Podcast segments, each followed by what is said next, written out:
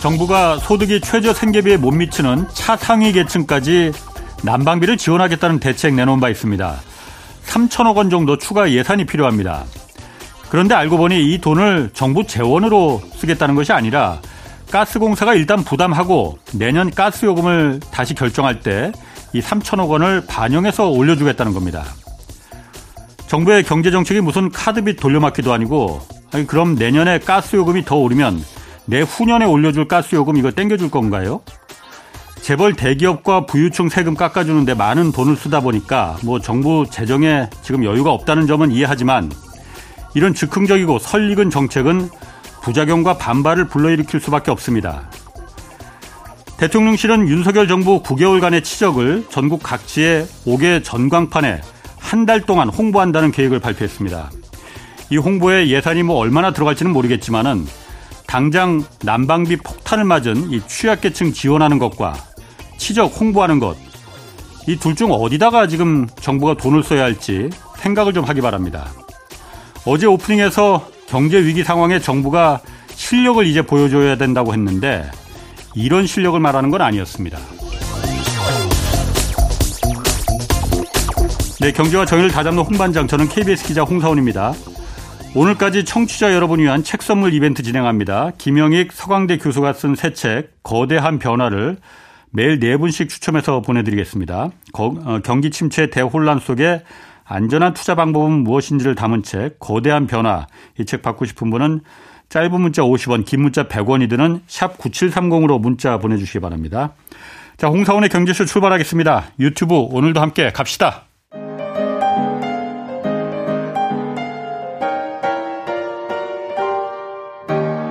대한민국 최고의 경제 전문가와 함께합니다. 믿을만한 정보만 쉽고 정확하게 전해드립니다. 홍사원의 경제쇼. 네, 지난달 무역적자 규모가 사상 처음 100억 달러 넘어섰습니다. IMF는 주요국 가운데 우리나라의 올해 성장률만 유독 낮춰서 잡았습니다. 이 국내 경제 상황 지금 어떻게 돌아가고 있는 건지 좀 분석해 보겠습니다. 김영익 서강대 경제대학원 교수 나오셨습니다. 안녕하세요. 예, 안녕하십니까. 매일 그 책 선물 이벤트 지금 거대한 변화, 최근에 쓰신 책이잖아요. 예. 이거 잠깐 거대한 변화가 어떤 변화를 말하는 거예요, 그러니까? 예, 뭐 단기, 장기 경제 사이클을 한번 살펴본 거고요. 예, 그다음에 작년에 그 상고 현상이 어떻게 해소될 것인가, 그리고 올해 경기 침체 국면에서 자산 배분을 어떻게 해야지 수익률을 극대화할 수 있을 것인가. 뭐 이런 거를 한번 써봤습니다. 저도 한번 읽어보겠습니다. 가서 서점에 가서 사서 한번 읽어볼게요. 고맙습니다. 자, 지금 뭐 웃고 시작했지만은 이거 상황이 그렇게 뭐 녹록치 않습니다. 일단 작년 전체 무역 수지 적자가 500억 달러 넘어서서 뭐 사상 최대 규모 기록했잖아요. 예. 또 지난달에도 1월 한 달간 무역 수지 적자가 또 사상 최대 기록했어요. 일단 어느 정도 안 좋은 겁니까, 지금 상황이? 예. 뭐 그제 1월 수출 동향이 발표가 됐었는데요. 1월 수출이 전년 동월 대비해서 16.6%나 감소했어요. 수입도 조금 감소했지만은 1월 그 무역 수지 적자가 127억 달러입니다. 100억 달러 넘었네요. 네, 월별로는 역사상 최고치고요. 네, 그러면 왜 이렇게 수출이 감소했느냐. 특히 우리 수출의 거의 18%를 차지하는 반도체 수출이 안 됐습니다. 반도체 수출이 거의 47% 감소했고요. 어디로 안 됐느냐. 중국으로 안 됐습니다. 우리 반도체 수출 40%가 중국으로 가거든요. 네, 그런데 중국으로 수출이 안 되다 보니까 수출이 큰 폭으로 감소했고요. 이게 수출이 이렇게 감소했다는 것은 두 가지 의미를 담는 것 같습니다. 하나는 세계 경제가 올해 굉장히 나쁠 것이다. 연초부터 우리 수출에서 나타나고 있다는 거죠. 그래서 우리 경제를 뭐 세계 경제 풍향계다, 뭐 탄광 속의 카나리아다 이런 이야기까지 하는데요. 우리 수출 보면 세계 경제 흐름을 알 수가 있는데 우리 수출이 이렇게 감소한 것 보니까 올해 세계 경제가 안 좋다. 그런 의미가 되는 거고요. 그다음에 우리 경제가 작년 4분기에 전기 대비 마이너스 0.4% 마이너스 성장을 했거든요. 이렇게 수출이 감소하면 올 1분기에도 마이너스 성장할 가능성이 높다. 2분기 연속 우리 경제가 마이너스 성장할 가능성이 높다. 올 1월 수출이 이런 걸 시사하는 것 같습니다. 그 성장에 대해서는 조금 이따 얘기를 하고 일단 그 무역 수지 적자가 지금 10달째 지금 계속되는 거잖아요. 이게 지금 수입보다 수입이 많아서 그런 것보다도 수출이 줄어들기 때문에 지금 그렇다는 데서 더 좀 문제가 있다고 보여지거든요. 예. 그리고 수출이 줄어든 게 아까 말씀하신 대로 반도체가 워낙 우리 경제 수출에서 차지하는 비중이 크다 보니까 반도체 가격이 지금 워낙 뭐 헐값이 되고 그러니까는 반도체 가격이 워낙 내려가니까는 여기서 좀 많은 돈을 벌어들이지 못하니까 지금 적자 규모가 쌓이는 거다. 예. 이게 그러면은 정부에서도 그러니까 하반기에는 반도체 가격 좀 올라갈 거다 이렇게 기대를 하고 있어요. 근데 그건 뭐 그때 가봐서 올라가 봐야 올라가는 거지. 이게 그럼 우리 지금 이 무역 수지 적자가 벌써 거의 1년 가까이 지금 이런 경우가 없었잖아요. 나는데 이게 일시적으로 이런 건지 좀만 버티면은 좀 나아지는 건지 희망이 있는 건지 아니면 구조적으로 우리 산업 구조에 무슨 수출 구조에 무슨 문제가 생긴 건지 어떤 겁니까? 예, 적자 폭은 좀 줄어들고 있습니다만 올해도 적자 날 가능성이 높습니다. 근데 작년에 우리 무역수지 적자가 통관 기준으로 475억 달러 적자 났는데요. 이 적자 내용을 보면은 우리나라는 그 아세안, 미국, 중국에서 돈을 벌어가지고요. 중동하고 일본에서 적자 나는 국가예요. 중동하고 일본에서 중동에서 석유 사오는 하고 일본에서는 무슨 소재 부품 정도 사오는 하고. 그래서 작년에 그 중동하고 무역수지 적자가 918억 달러였고요. 무려 사우디 한 나라에서만 367억 달러였거든요. 뭐 기름값 많이 올랐으니까 적절할만 합니다. 그래서 우리가 원유를 연간 한 10억 배럴 정도 도입하는데요. 작년 유가가 도입 단가가 그 이전보다 한 10달러, 30달러 올라버렸어요. 뭐 그건 어쩔 수 없습니다. 우리가 어떻게 할 수 없는 거니까. 그래서 중동에서는 적자 나는 게 어쩔 수 없는데 문제는 일본하고 교역에서 매년 200억 달러 적자 나거든요. 그래서 이거는 아직도 우리가 중요한 소재는 일본에서 수입해야 된다는 겁니다. 이렇게 적자는 늘어났는데 그동안 중국에서 우리나라 무역 적자가 참 많이 났었어요. 그렇죠. 2000년부터 작년까지 보니까 우리나라 무역 적자 중 91%가 중국에서 오는 것이었거든요. 그런데 중국 경제가 많이 성장이 둔화되다 보니까 중국으로 수출이 많이 나빠지고 중국으로 무역 흑자가 많이 줄어들면서 이렇게 됐는데요. 이거는 좀 구조적인 문제인 것 같습니다. 일본에서 수입하는 거는 어쩔 수 없고요. 그다음에 중국에서 웬만한 상품은 자기들이 다 만들어가지고 이제 생산해가지고 소비하는 이런 추세로 가고 있거든요. 옛날에는 우리하고 중국이 상호 보완적인 역할. 중국이 못하는 걸 우리가 공급해줘서 중국이 뭐 완제품을 싼 인건비로 만들어서 그렇습니다. 이제 그런 구조였는데 지금 중국이 다 한다 이거죠. 그렇죠. 그전에는 우리가 중간재 같은 거를 중국으로 많이 수출해줬거든요. 그래서 중간재 수입이 돼가지고 중국이 그걸 최종 소비재 만들어가지고 전 세계 수출했는데요. 그 중간재를 자기들이 많이 생산해버린다는 겁니다. 대표적으로 LCD 같은 거죠. 전에 우리나라 기술력이 올등해가지고 우리나라 생산한 걸 수입해 가는데요. 지금은 자기들이 거의 다 생산해버리는 겁니다. 지금은 반도체는 자기들이 생산할 수 없으니까 우리한테 많이 수입해 가는데 이게 한 5년, 10년 지나면은 반도체도 조금 질은 낮지만은 자기들이 생산할 것 같거든요. 그렇게 되면은 아마 대중 무역수지 적자가 줄어들면서 우리 무역수지가 흑자 폭이 아주 축소될 수가 있습니다. 그리고 일본에서는 계속 그 소비재, 소재 이런 거는 아직도 수입할 수밖에 없는 상황입니다. 이게 소재가 정말 그 시간이 오래 걸린 거는요. 그렇죠. 제가 그 1980년도 중반에 뭐 정부 프로젝트를 한번 받아가지고 어떻게 하면 대일 무역 적자를 개선시킬 수 있을 것인가. 85년에도 적자가 많이 났었거든요. 그래서 여러 사람 연구하면서 소재 산업을 육성해야 된다. 그때나 지금이나 대일 무역 적자는 전혀 개선되지 않고 있거든요. 그만큼 핵심 소재는 아직도 일본에서 도입해야 된다는 겁니다. 그 일본에서 그러니까 어쨌든 그 일본의 기초과학이 일단 우리보다 발달해 있고 지원을 많이 하고 그런 사실이니까는 당연히 핵심 소재나 기초적인 그 기술력이 있는 기초 소재를 우리가 수입하는 거는 뭐 단기간에 따라잡을 수는 없을 것 같아요. 그런데 중국의 그 수출 구조에 일본에서 적자 나던 걸 중국하고 아세안 국가에서 이제 그 벌충하는 이 구조가 여태까지 쭉 이어와서 한국 경제가 성장 그 동력이 됐었는데 지금 한쪽 벌어들이는 부분에서 지금 문제가 생겼다는 거잖아요. 중국에서. 이게 그러면은 지금 우리가 중국과 그 중국이 못 만드는 거, 못 만든다기보다는 아직 조금 떨어져 있는 게 반도체하고 배터리. 배터리도 뭐 사실 뭐 배터리는 중국이 뒤졌다고 말할 수도 없을 것 같고 CATL이라는 게 전 세계 매출의 1등이니까. 반도체 정도일 것 같은데 이걸 그럼 돌파할 수 있는 게 뭐가 있으면 어떻게 해야 되는 겁니까? 그러면은 계속 이렇게 하면 우리는 그럼 적자 국가로 무역수지 만성 적자 국가로 그냥 남아 있을 수밖에 없는 거는 아마 중국에서 완전히. 적자는 안 날 겁니다. 올해 중국 사람들이 소비하면서 예. 중국으로 뭐 2분기부터 수출이 증가할 텐데요. 근데 다행히 아세안 시장이 있어요. 예. 우리 그 수출 비중 보면은 예. 최근에 제일 많이 늘어난 데가 아세안이거든요. 예. 예를 들어서 아세안 수출 비중이 2000년에 10%였는데요. 예. 작년 보니까 18.3%로 올라가 버렸어요. 예. 아세안 국가들이 꾸준히 성장한다는 거죠. 예. 대표적으로 베트남 같은 나라죠. 예. 예. 작년에 우리나라 무역수지 흑자 중 1등이 베트남입니다. 예. 340억 달러 흑자를 났거든요. 그러니까 예전에 우리가 중국에 수출하는 그 중간재나 이런 걸 중국이 이제 더 이상 자기들이 더 잘 만드니 예. 베트남으로 이제 방향을 돌렸다 예. 이거죠. 베트남, 예. 그다음에 인도네시아, 뭐 태국 예. 이런 나라로 지금 우리 수출이 잘 되고 있습니다. 다행스러운 일입니다, 이거는. 아니, 그런데 예. 중국도 똑같이 그 더 잘 만든다는 거 아니에요? 한국보다도. 예. 예. 그럼 중국도 당연히 그 중간재를 자기네 그 중국 내수에서 이제 소비하는 것도 있겠지만 예.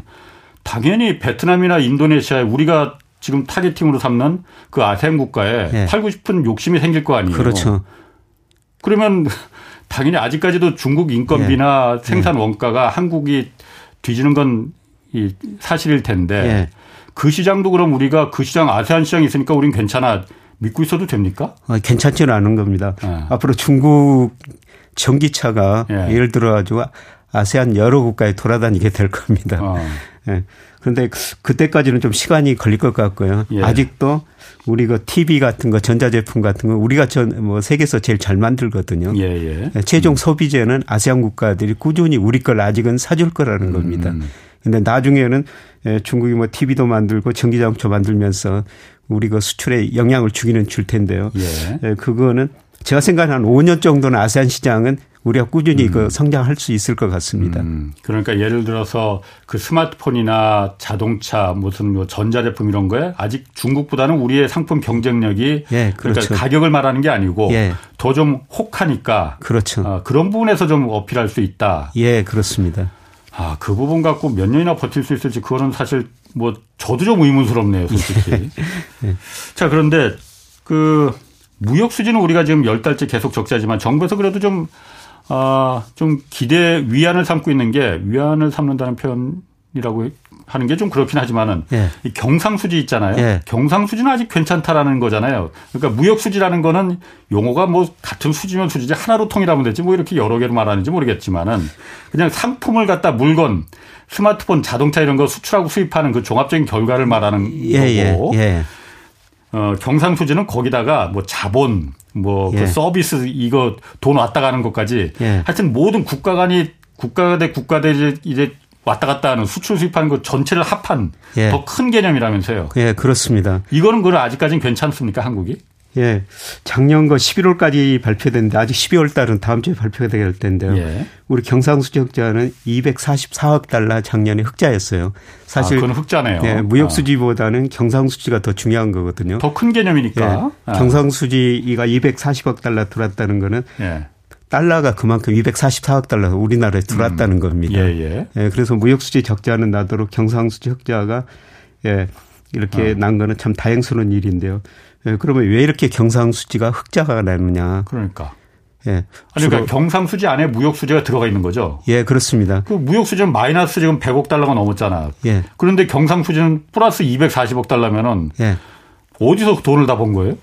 아니, 경상수지에 상품 수지가 들어가는데요. 예. 이것도 수출입차인데 이거 한국은행 기준으로 보면은 116억 달러 작년에 11월까지 흑자였었어요. 예.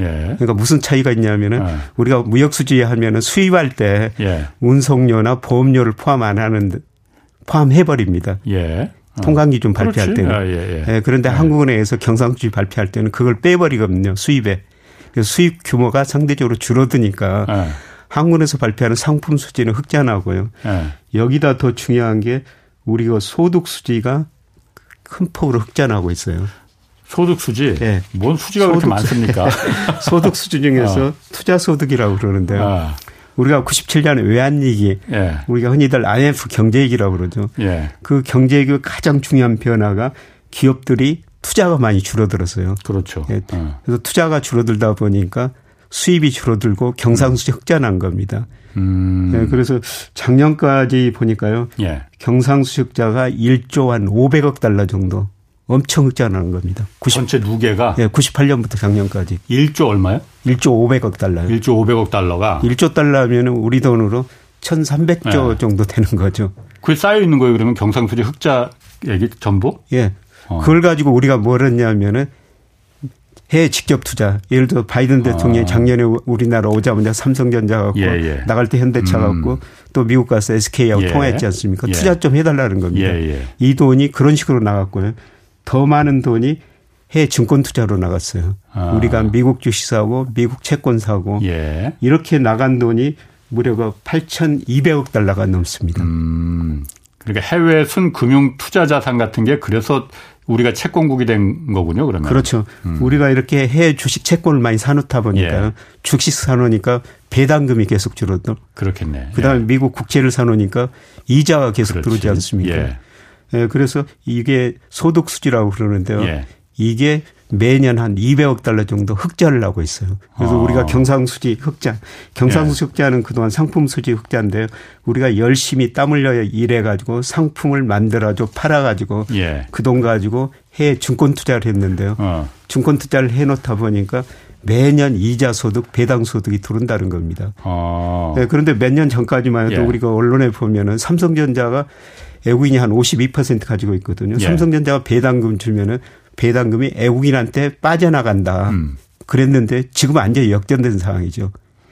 애국인들이 우리 주식 가지고 있는 것보다 우리가 미국 주식 때 애국인 주식을 더 많이 가지고 있어요. 그러니까 우리가 배당소득 나가는 것보다 배당소득이 들어오는 게 더 많죠. 이런 것 때문에 경상수지가 흑자나고 있는 거예요. 그러면 경상수지가 그렇게 흑자가 그 무역수지보다 더 훨씬 더 그 상쇄할 만큼 크면은 별 문제 걱정 안 해도 되는 거 아니에요? 우리 경제에 대해서? 예, 경상수지가 이제 적자가 나오면 문제가 되는데요. 그러면은 잠깐 작년에 한번 적자 난 적은 있었죠. 월별로는 몇 달 적자 났습니다. 아마 올 1월도 적자 날 거예요. 무역수지 적자가 120억 달러니까 1월에도 경상수지 적자가 날 텐데요. 그러나 연간으로 보면은 계속 이렇게 투자 소득수지 배당 이자가 들어오니까 연간으로는 경상수지는 흑자 날 거예요. 작년보다는 줄어들겠죠. 올해 또 무역수지 적자가 좀 많이 나니까. 그럼 그냥 제가 이해하기로는 지금 뭐 그렇게 수지가 많은 있지만 어쨌든 무역수지와 경상수지가 가장 중요할 것 같은데 무역수지라는 건 말 그대로 제조업을 통해서 물건을 뭔가 우리가 만들어서 그의 경쟁력을 통해서 외국 수출해서 벌어들인 돈 그 흑자 규모 이거로 다 돈 벌어서 여기다가 이제 그걸 돈놀이라고 해야 될까? 뭐 하여튼 금융자산에 투자해서 그거로다가 이제 그 자본시장의 자본의 이득을 갖다가 더 많이 우리가 그 취했기 때문에 경상수지가 흑자가 나는 거다라는 거잖아요. 예, 그렇습니다. 근데 우리가 물건 만들어서 파는 건 지금 계속 줄어들고 있는 거잖아요. 이거는 계속 오래 갈 것 같지는 않은데요. 지속 가능할 것 같지는 않은데. 아마 무역수지 흑자는 작년에 적자가 많이 났고 올해 적자폭은 축소될 것 같습니다만 당분간 적자 날 것 같습니다. 그러면 우리가 해외에서 이제 덜 벌어들이니까 그동안은 그 상품 생산액을 만들어 가지고 그 돈 가지고 돈 벌어 가지고 우리 해외 여행 가고 여행수지 적자였거든요. 외국인 주식 사고 채권 샀는데요. 앞으로 갈수록 이제 상품 수출에 아주 벌어든 돈이 줄어드니까 해외 여행도 아마 덜 가게 될 것 같고 해외 주식이나 채권 투자도 덜할 것 같습니다. 그런데 그동안 누적된 투자 금액이 높으니까요. 이걸 가지고 계속 해외에서 돈을 벌어올 겁니다. 아마 우리 저 국민연금이. 쉽게 말해서 돈놀이로. 돈놀이죠. 그래서 돈놀이를 정말 잘해야 됩니다. 대표적으로 돈놀이를 잘해야 되는 데가 우리 국민연금이에요. 국민연금의 해외 주식 비중이 27%나 됩니다, 작년에. 근데 올해 30%를 넘게 해외 주식 투자하겠다는 거죠. 그래서 국민연금이 해외 주식 투자한 돈이 우리 국민들, 우리 기업들이 땀 흘려 가지고 상품 생산하고 만든 돈이 벌어들인 돈이에요. 그 돈 가지고 국민연금이 이제 해외 주식 투자를 거의 30% 정도 하겠다는 거거든요. 그러니까 국민연금이 돈놀이를 정말 잘해야 되죠, 지금. 지금 그럼 국민연금은 잘하고 있는 거죠? 지금까지는 잘해왔어요. 1988년부터 국민연금 해외 주식 투자를 했는데요. 연평균 수익률이 작년에는 마이너스였습니다만 10%입니다. 굉장히 높죠. 수익률이. 예. 작년에? 예. 연평균 수익률. 연평균 수익률. 작년에 1980년부터. 1988년부터. 예. 그러게요. 10%면 굉장히 높은 거거든요. 예. 그러면 국민연금이 왜 이렇게 높은 수익률을 냈느냐. 예.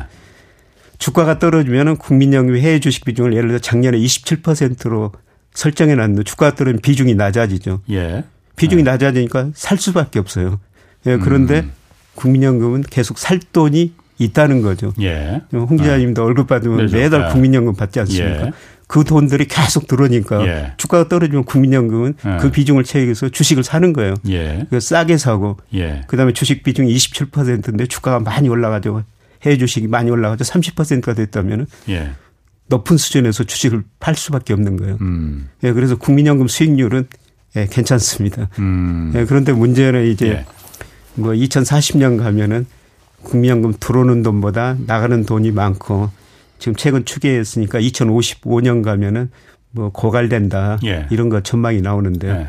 하여튼 2040년까지는 국민연금이 들어오는 돈이 나가는 돈보다 많기 때문에 이 돈 가지고 해외 주식 투자해가지고 계속 그 돈을 벌고 예. 돈을 많이 벌어야 됩니다. 아니 그런데 제가 그냥 단순하게 생각하면은 국민연금의 예. 평균 수익률이 연 10%나 되는데 예. 그 인구가 줄어들어서 그러니까 그 좀 국민연금에 들어온 돈이 좀 계속 갈수록 떨어진다 하더라도 예. 투자 수익률이 연 10%나 되는데 그 고갈 물론 그런 계속 10%가 나야 되겠지만 예. 평균 10%라면서 지금까지 예. 고갈 안 될 것 같은데. 근데 그만큼 이제 내는 사람들은 줄어들고 받는 사람들이 많아질 거라는 겁니다.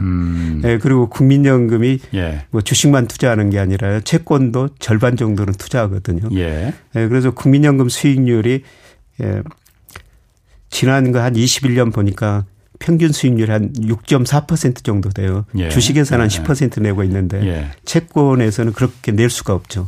그렇군요. 근데 우리 저 명목 GDP 예. 성장률보다 조금 더 내고 있는데요. 그때 좀 채권은 좀 안전하잖아요. 예, 안전하니까 예. 채권 투자도 할 예. 수가 있죠.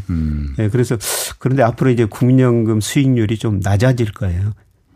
장기적으로 보면은 예. 우리 명목 GDP 성장률보다 국민연금 수익률이 조금 높은데요. 예. 예. 우리 명목 성장 3%로 떨어지면 아마 국민연금이 3 내지 5%. 예, 최근에 저 작년에 국민연금이 2023년부터 올해부터 2027년까지를 예. 목표 수익률 5.4%로 설정해 놨습니다. 그 이전에 지난 한 22년간 6.4%였는데 예. 5.4% 수익률이 낮아질 거라는 거죠. 아니 한국 경제의 그 GDP 성장률이 낮아지는 거하고 예. 국민연금이 수익률이 왜 상관이 있는 거죠? 투자 잘하는데 돈놀이 잘하면 되는 거 아니에요? 예, 돈놀이를 잘하면 되는데요. 예, 그런데 우리 저 채권 수익률이나 그다음에 주식 수익률은 명목 GDP 성장률로 거의 비슷하거든요. 예를 들어서 우리 명목 GDP가 한 4% 성장한다면 예. 코스피는 한 5%, 5.5% 올랐고요. 예, 그다음에 우리 명목 GDP가 4%라면 10년 국채 수익률이 한 4% 정도가 적정 수준이 되는 거예요. 채권 수익률은 같이 비례하겠네요. 예, 그래서 경제 성장이 떨어지니까 채권 수익률도 떨어지고 주식의 기대 수익률도 떨어지니까 낮아지는 거예요. 근데 정말 그 중요한 게 예. 국민연금 수익률이 5.4인데 예. 1% 포인트만 올리면은 예. 국민연금 이게 고갈 시점이 최소한 5년은 연장될 수가 그렇겠죠. 있습니다. 예를 들어 아주 사학연금이라는 데도 있는데요. 예. 사학연금이 최근에 목표 수익률을 1% 포인트 올렸어요. 예. 그러니까 고갈 시점이 무려 거의 8년이나 지연되더라고요. 그렇게 수익률이 중요하다는 겁니다. 아니 그걸 올리겠다고 목표를 잡는다고 해서 실제로 올라가는 건 아니잖아요. 예, 올라가는 건 아닌데 일단 그 목표 수익률 1%포인트 올리니까 예. 고갈 시점이 뭐 7, 8년 연장된다는 거죠. 예, 그래서 국민연금이 얼마나 수익을 잘 내느냐 이게 굉장히 중요한 문제예요. 그러게요. 그래서 제가 뭐 지난달에도 국민연금 펀드 매니저들한테 뭐 강의 한번 해달라고 그래서 이야기를 했어요. 1%포인트 수익률 차이가 몇 년, 뭐 5, 6년, 길게는 10년도 국민연금 고갈 시점을 늘릴 수가 있다. 지연시킬 수 있다. 그래서 수익률이 중요하니까 잘 좀 운용해달라. 그러니까. 뭐 이런 말씀 드리고 왔습니다.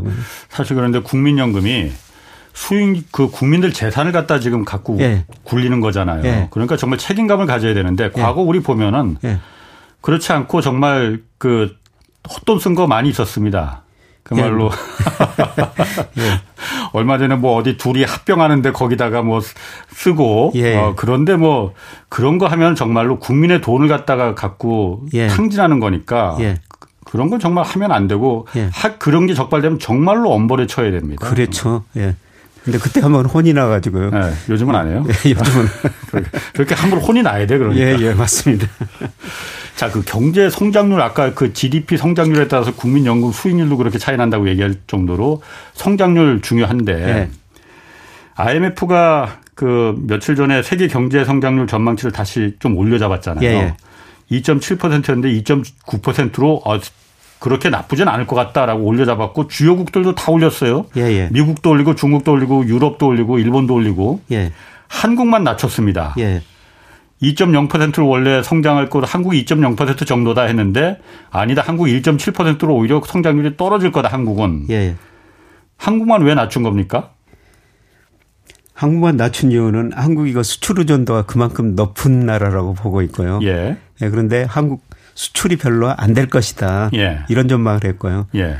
예, 그다음에 우리 소비에 대해서 조금 부정적인 시각을 나타낸 것 같고요. 예. 예, 그다음에 우리 경제 보면은 우리 대기업들이 가지고 있는 현금성 자산이 작년 9월 말 현재 940조 원 엄청난 현금성 자산을 가지고 있거든요. 예. 근데 미래가 불확실하니까 투자를 안 해요.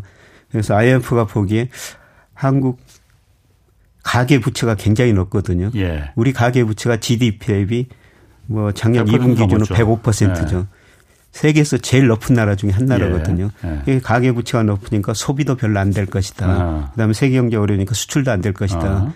예. 그다음에 기업도 투자 별로 안 할 것이다. 예. 이런 전망을 하면서 예. 한국만 성장률을 낮춘 것 같습니다.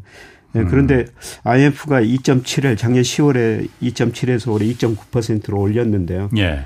근데 이게 가급 평균에 비해서는 낮은 수준이에요. 2010년 이후로 세계 평균 경제 성장률이 예. 3.3%거든요. 예. 그러니까 올해 이거 2.9% 이게 성장하기도 좀 힘들 것 같습니다만은 예. 가급 평균보다 낮은 성장이라는 겁니다. 세계 경제가 가급 평균보다 낮은 성장을 하고 있다는 겁니다.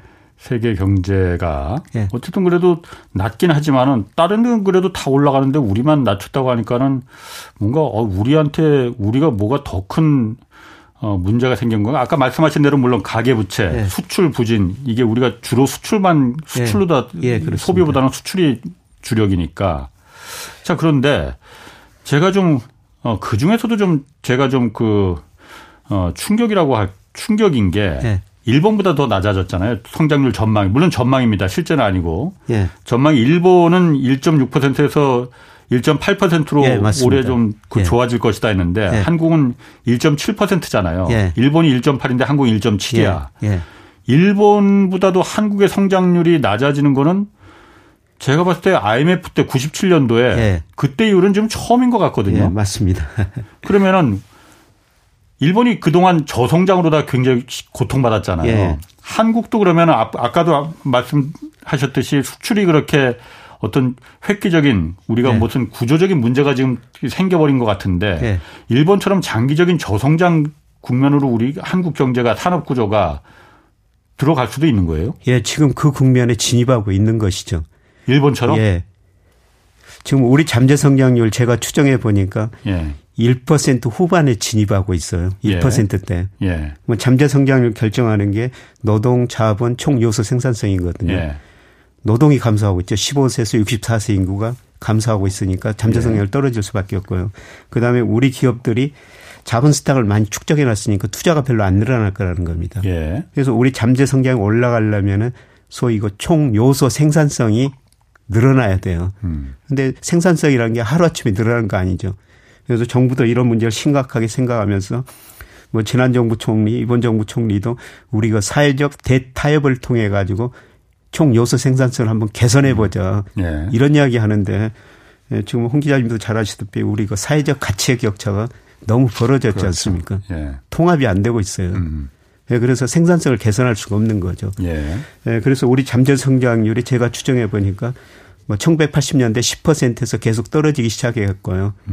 작년까지는 2% 정도 됐습니다. 예. 예, 그런데 올해 내년 가면서 한 1.9%, 1%대 진입하는 과정이고요. 예. 2030년 가면은 한 1.0. 이게 문제가 2030년 가면 미국보다 잠재성장이 낮아질 거라는 겁니다. 예. 예, 미 의회에서 추정한 것 보니까 미국의 잠재성장률을 한 2030년대 1.8% 정도 성장하고 있거든요. 예. 근데 우리 경제가 앞으로 10년 내다보면은 미국보다도 성장률이 더 떨어질 것이다. 이게 이제 우리 구조적인 문제죠. 인구도 줄고 있다는 것도 큰 문제죠. 예, 인구가 가장 큰 역할을 하고 그렇죠. 있죠. 그래서 아마 정부가 뭐 해외 노동력 뭐 수입 뭐 이런 것도 이야기하고 뭐 조만간 정년 연장 이런 것도 발표를 할 것 같습니다. 뭐 정년 연장은 뭐 저도 뭐 근처 다녀서 그런지 아직 쓸만한데. 충분히 더 일하실 수 있죠. 우리 저 PD님도 그러시고요. 아직 쓸만한데. 뭐 그냥 그 부분은 제가 뭐 이해 관계자니까 당사자니까 그냥 더 이상 얘기하지는 않겠습니다. 그 중국 경제가 아까도 잠깐 말씀하셨지만 리오프닝 본격적으로 되면은 아무래도 도움이 그 되겠죠. 예, 그렇습니다. 정부에서도 가장 기대하는 게 이거죠. 지금 예. 중국 경제가 빨리 정상적으로 돌아가고 활발하게 돌아가야지만이 한국 경제도 다시 돌파구가 마련될 수 있다. 예. 이거죠. 예, 그렇습니다. 작년에 중국 경제가 3% 성장했는데요. 뭐 IMF 등 대부분이 올해는 5% 넘게 성장할 것이다. 예. 주로 중국 소비 때문에 그럽니다. 작년에 그 중국이 코로나를 엄격하게 규제하다 보니까 중국 사람들 소비를 못했죠. 예. 2019년부터 중국의 1인당 국민소득이 1만 달러를 돌파했거든요. 예. 역사를 보면 1만 달러 돌파하면 소비하러 나옵니다. 예. 예, 그런데 꽉 억눌렀죠. 예. 예, 그런데 중국의 그 코로나 감염률이 중국 통계 보니까 한 85% 정도 됐대요. 이제 거의 다 걸릴 사람 많이 걸려버렸다는 거죠. 뭐 그 중국의 통계는 사실 그렇게 뭐 솔직히 신뢰할 수는 없겠더라고요. 예, 중국의 통계를 뭐 신뢰할 수 없기는 없는데요. 사실 그 이 GDP도 세계에서 제일 빨리 발표하는 나라가 중국입니다.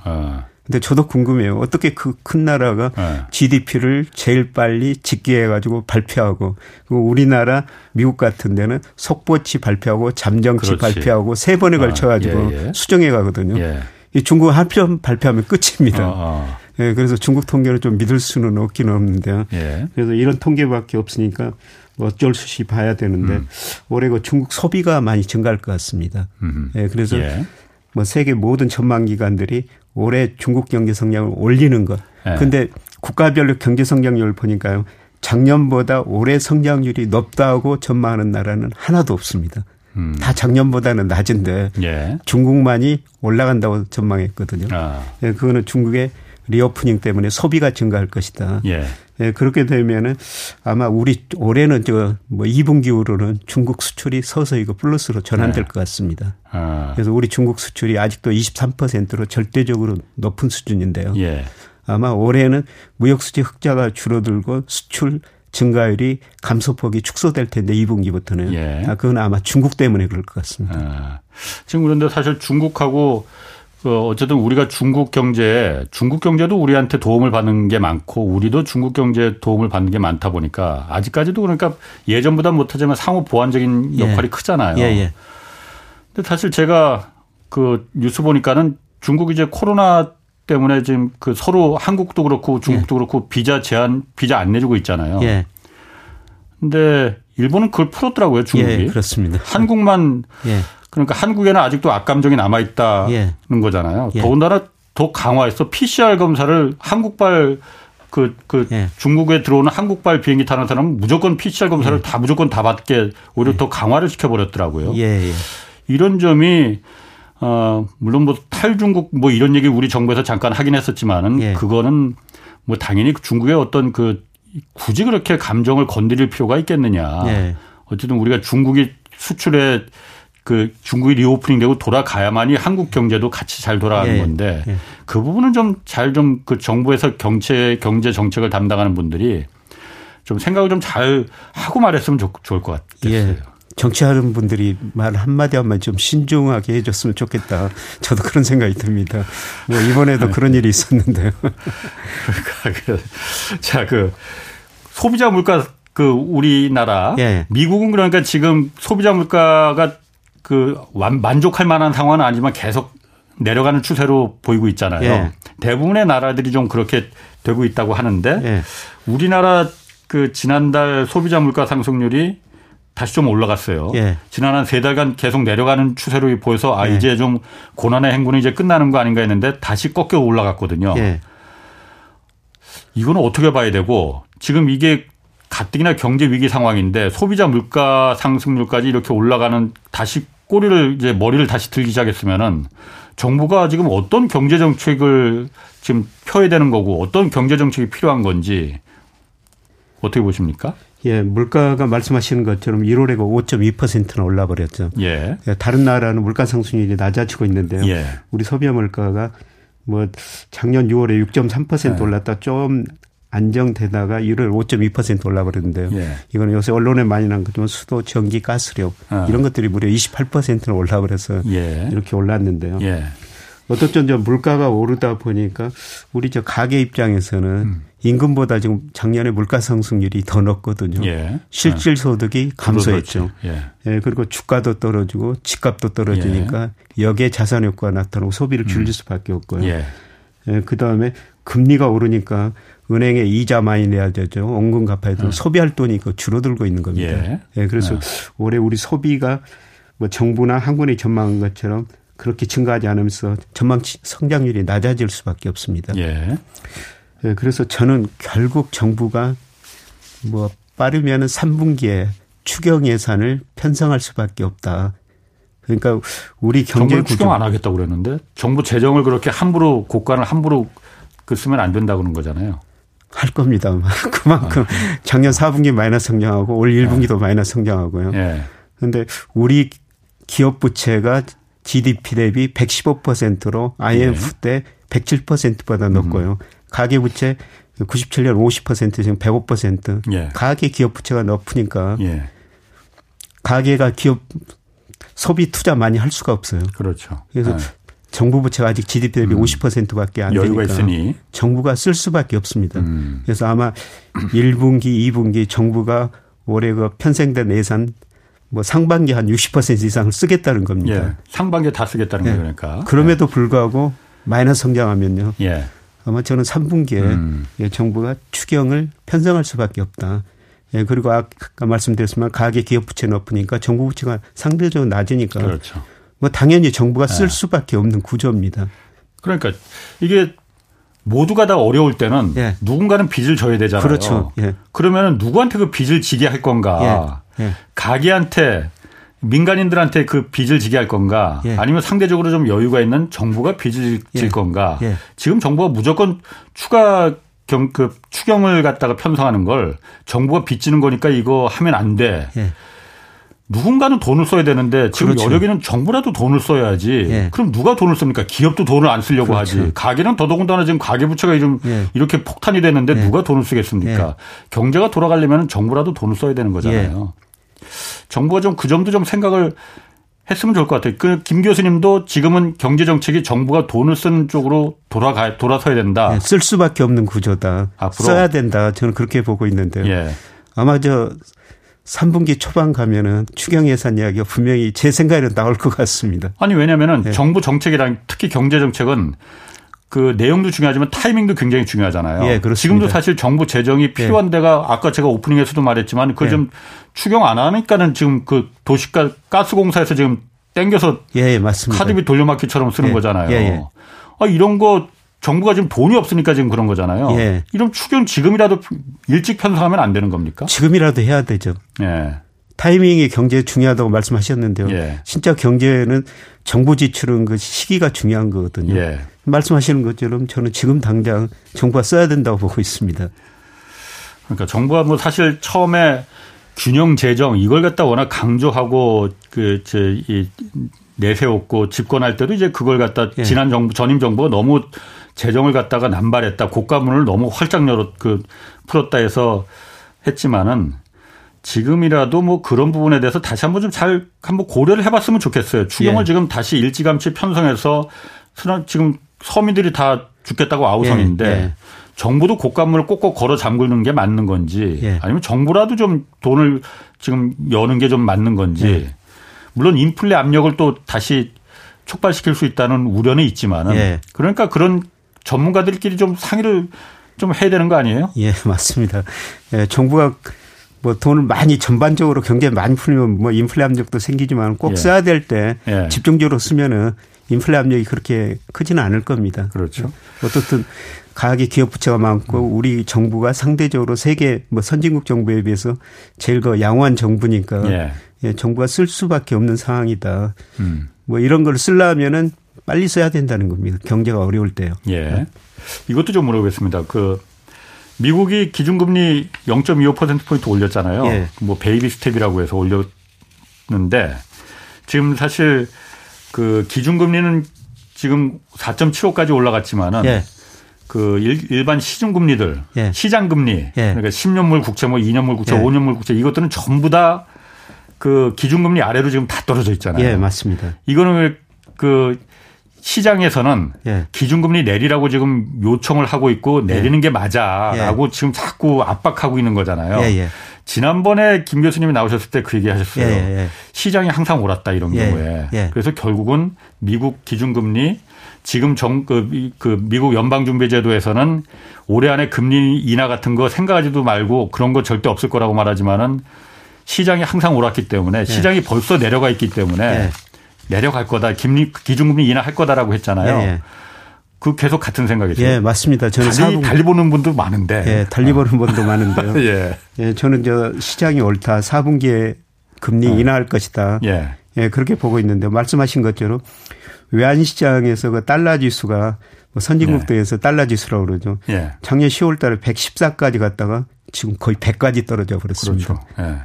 달러 가치가 10% 이상 떨어진 거죠. 외환시장에서 보낸 거는 미국이 지금 4.75% 금리에서 미국 경제가 견딜 수 없을 것이다.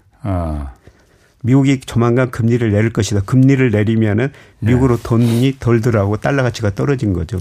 그래서 외환시장에서는 달러 가치가 떨어지는 것은 미국이 조만간 금리를 내릴 것이다. 그렇게 기대한 거고요. 말씀하신 것처럼 미국의 10년 국채 수익률도 3.2에서 4.2%에서 3.5%까지 떨어졌어요. 국제 수익률도 미래 경제는 미래 물가가 들어있는 겁니다.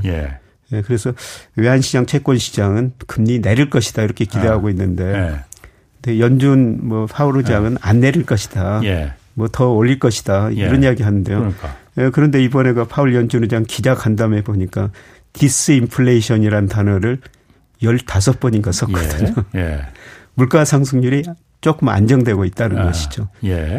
그리고 가장 중요한 건 미국 경제예요. 지금 블룸버그 컨센서스 보니까 올해 미국 경제가 0.5% 성장한다는 거거든요. 사실상 마이너스 성장할 수가 있다는 거죠. 가장 중요한 건 미국 소비예요.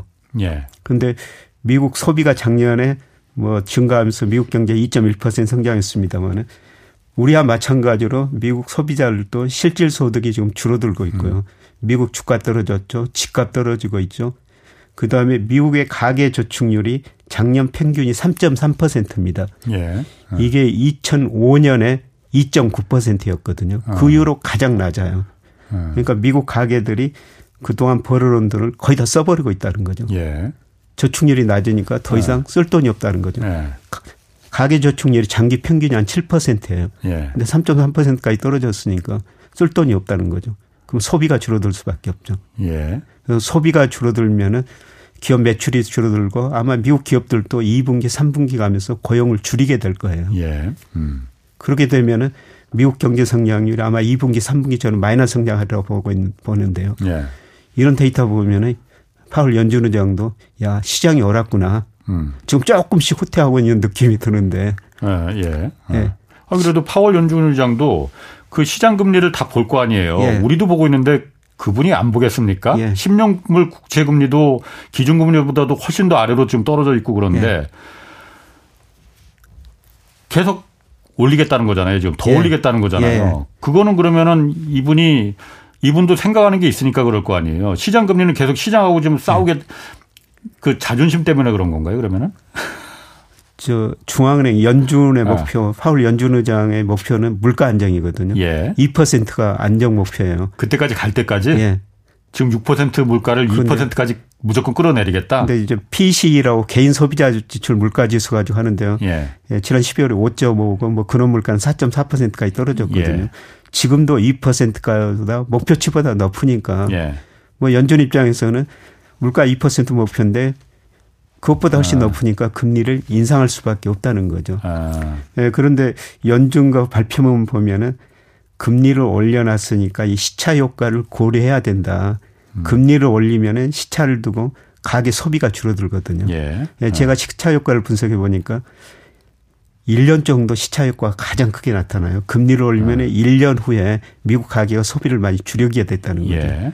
작년 3월부터 올렸으니까요. 아마 올 2분기, 3분기 가서는 소비가 줄어들게 될 거예요. 그래서 이런 걸 보면은 이제 연준 의장도 시장 의견을 조금 많이 고려할 것 같습니다. 그런데 이것도 좀 궁금해요. 예. 원래 올해 경기 침체가 굉장히 세게 올 거라고 했잖아요. 예. 근데 지금 아까 IMF도 그렇고 예. 세계 경제 평균 성장률을 지금 올리고 있잖아요. 예. 그럼 그렇게 세게 올 것 같지 않은데 그런 생각 들거든요. 아마 IMF가 수정할 것 같습니다. 최근에 주가도 오르고 일부 경제 지표들이 예. 탄력성이 있다. 중국 예. 때문에 이렇게 성장률 올렸는데요. 예. 아마 제가 보기에는 2분기, 3분기 미국 경제가 마이너스 성장 들어갈 것 같습니다. 소비가 줄어들면서. 미국 성장률도 올렸는데 하여튼 그게 좀 수정할 것 같다 이거죠. 네, 그런데 IMF는 블룸버그 컨센서스가 더 최근 거거든요. 예. 블룸버그 컨센서스 보니까 0.5%예요.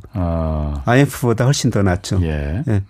그래서 이것도 IMF는 공적 기관이라 그러니까. 좀 이런 전망이 좀 희망적인 걸 많이 섞어요? 희망적인 걸 섞고 좀 뒤따라옵니다. 아, 그래요? 네, 현재 경제 지표에. 그것도 재밌겠네요. 네. 민간이 맞는지 공적인 게 더 맞는지 그것도 한번 좀 지켜봐야겠네요. 예. 자, 그러면 우리나라 기준금리 이제 23일 날 결정하잖아요. 예. 지금 물가도 다시 이제 고개를 내려가는 것 같더니만 다시 들고 있고 한미 간의 금리 차도 지금 이제 많이 벌어져 1.25%포인트까지 벌어졌어요. 예. 예. 우리나라는 기준금리 지금 어떻게 할 것 같습니까? 어떻게 해야 됩니까? 그리고 지금 우리 기준금리가 3.5%인데요. 네. 아마 고민 많을 것 같습니다. 그러니까 경제는 지금 마이너스 성장하죠. 물가는 예. 높죠. 예.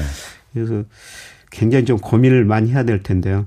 그런데 우리 기준금리 올리면 이것도 시차가 12개월 정도 시차를 두고 가장 큰 영향을 미치거든요. 예. 앞으로 소비가 더 줄어들 수 있다는 거죠. 예. 저는 이런 걸 고려하면은. 그냥 기준금리 동결을 할 것이다. 예. 이렇게 지금 보고 있는데요. 예. 한국은행 금통위원 7분, 총재 제외하면 6분이 지난번에도 절반 의견이 갈라졌다는 겁니다. 예. 예. 세 사람은 3.75로 올려야 된다. 세 사람은 유지해야 된다. 그런데 이번 1월 물가가 조금 높게 나왔으니까 아마 한 사람 정도는 의견이 바뀌면서 3.75%로 올릴 가능성이 있는데요. 예, 그런데 중요한 거는 2번 올리면 끝일 것이다. 예. 예. 2번 올리면. 예. 미국은 다음에도 또 올리겠다고 그러죠. 한 2번 정도 더 올릴 수 있다고 말하잖아요. 예. 저도 미국도 3월에 한 번 올리면 끝이라고 보고 있습니다. 그러면 5%가 되는데요. 3월에 한 번은 더 올릴 것 같아요? 예. 3월까지는 물가가 높고 그다음에 경기 침체 신호들이 4월, 5월 가면서 나올 거거든요. 예. 예, 그때 이제 경기가 마이너스 성장하면은 예. 그때 생각이 바뀔 텐데 예. 예, 미국은 3월에 한 번 올리고 예. 우리나라도 한 번 올리면은 거의 끝일 것이다. 그러니까 중요한 거는 미국이나 우리나라나 금리 인상 사이클이 마지막 국면이다. 예. 그래요.